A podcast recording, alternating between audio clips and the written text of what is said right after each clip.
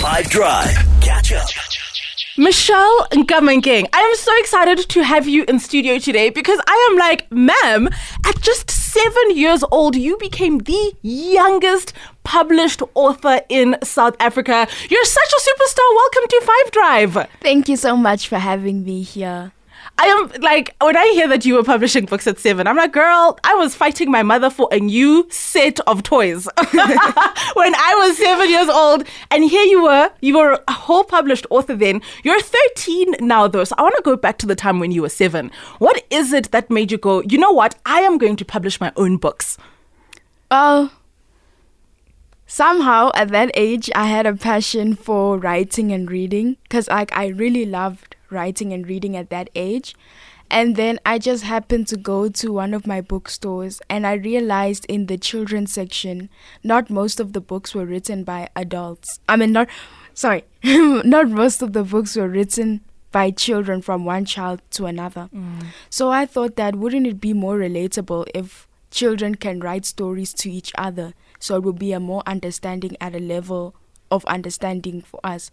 So I thought that if I could be able to do it, maybe other people will also learn how to do it after me. I love what you're saying because it's fascinating for me that you looked at the authors that were on the shelves and you went, but none of these people are my age. Where when I was reading, I was obsessed with Jacqueline Wilson and Jean Eyre, and I didn't care that they were like 60 when they were writing children's books. Who were your favorite authors at the time, though? Even though you weren't happy that they were not your age, but whose books did you absolutely love?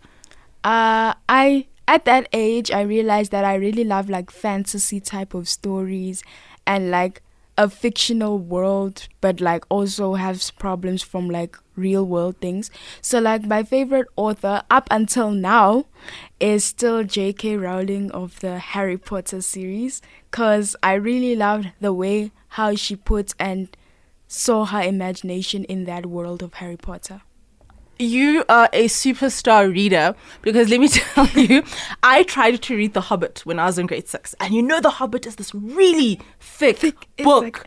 Girl, I read the first 20 pages. I was like, give me zero, ma'am. I'm looking for another book. I can't do this. And the fact that you read through that whole Harry Potter series is phenomenal. Are there any other authors in an African context who absolutely inspire you? Um, I read many African authors' books, such as um, Chimamanda Ngozi Adichie's, as also um, Chinua Achebe, and many of other African authors. But I'm still looking for my favorite one because I'm really like, I love to experience different types of African literature mm. so I can see how they put it into context in their own stories. So for now, I really don't have any favorite African author.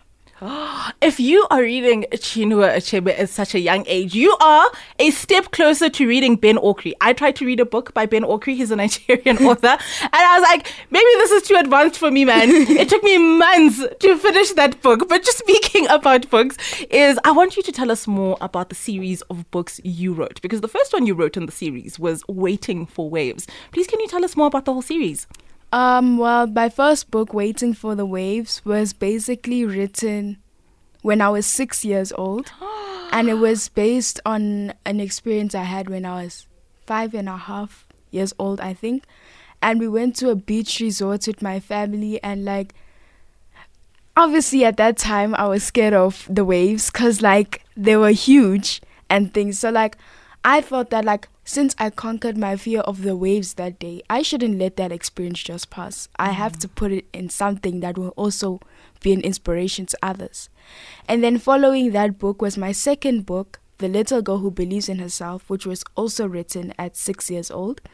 And I realized that through that book, I realized that many people don't have the courage to believe in themselves and believe they can do things that are unimaginable. And also, since I made the main character a girl, also, I realized that many girls they like to put themselves in the shadows and don't think they will be able to do certain things because mm. of what other people think around them. And then my third book, The Little Mouse, was written when I was seven or eight, one of the two. And it was my first fictional book that I've ever written, which is basically a story about a mouse who lives in someone's house and like he becomes best friends with this mouse and like he wants to keep the mouse as a pet in the end. Ah, those are all so beautiful. And what was the reaction from young people and your peers when they finally got to read your books? Most of them were very supportive up until now because, like, when I started writing, I was in like grade one. And when I first published, I was grade two, I think. And then, like, they were very supportive ever since primary school. Right now, up until I'm still in high school, they are still supporting my journey. My friends are always there to always advise me on how I can make new stories, how I can gain more ideas, and just to support me in general on my way. I would also support you if my friend was a, such a young author. I'd be like, girl, you're on your way to being one of the famous, most famous authors of our time. I am sticking right here to be the to be my famous friend's best friend. Okay, and um you know, you speak about the times you were published and that you, you know, you think you were in grade two when you first had your book published. And I'm sitting here and I'm like, as an adult, I don't even know the process of getting your book published. So, what is that process? Who do you talk to? Where do you even start when you want to get a book published? Well, honestly, when I first re- wrote my first books, I really didn't have a publisher at that time. So I went to my mother, of course, and I showed her these books and that also inspired her to start her own publishing company called Lansom Publishing. Oh, wow. So through her I was able to get my books out into the world and like so the person I should mainly be thanking here is my mother cuz if she didn't go through the process of finding editors, finding people to illustrate, I wouldn't even be having books out to share with others. Shout out to your mom, man, because it's because of women like her that we get to see young women like you just flourishing and doing the absolute most. And not only are you a published author, but you also started your own foundation.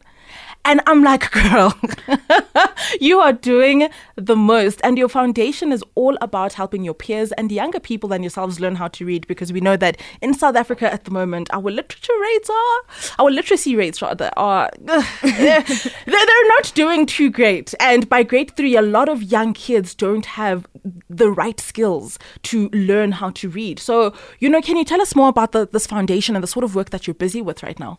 Well, my foundation, I started it the same year I published my first book, which was 2018, when I was seven. 2016, sorry, 2016, when I was seven years old. And um, what inspired me to start that foundation is that I realized, just like you said, many children don't have the opportunities to learn how to empower themselves through literature. So I thought that through my foundation, I'll be able to inspire children and youth to also go beyond their imagination to get things out there. And for young people who, you know, um, are also struggling to get into finding their favorite authors and are just like, oh, this reading thing looks like a bit boring, but like you guys make it sound so cool, but where do I start? What advice do you have for them? Uh honestly, don't do it if you don't really want to do it. But like I'm not telling you to not do it, but like yes, obviously you got to read for school and things like that. But like in general times, reading can like inspire you in many ways cuz like through reading, I was able to open up my creativity. I can make more creative books with more creative mindsets now, thanks to reading.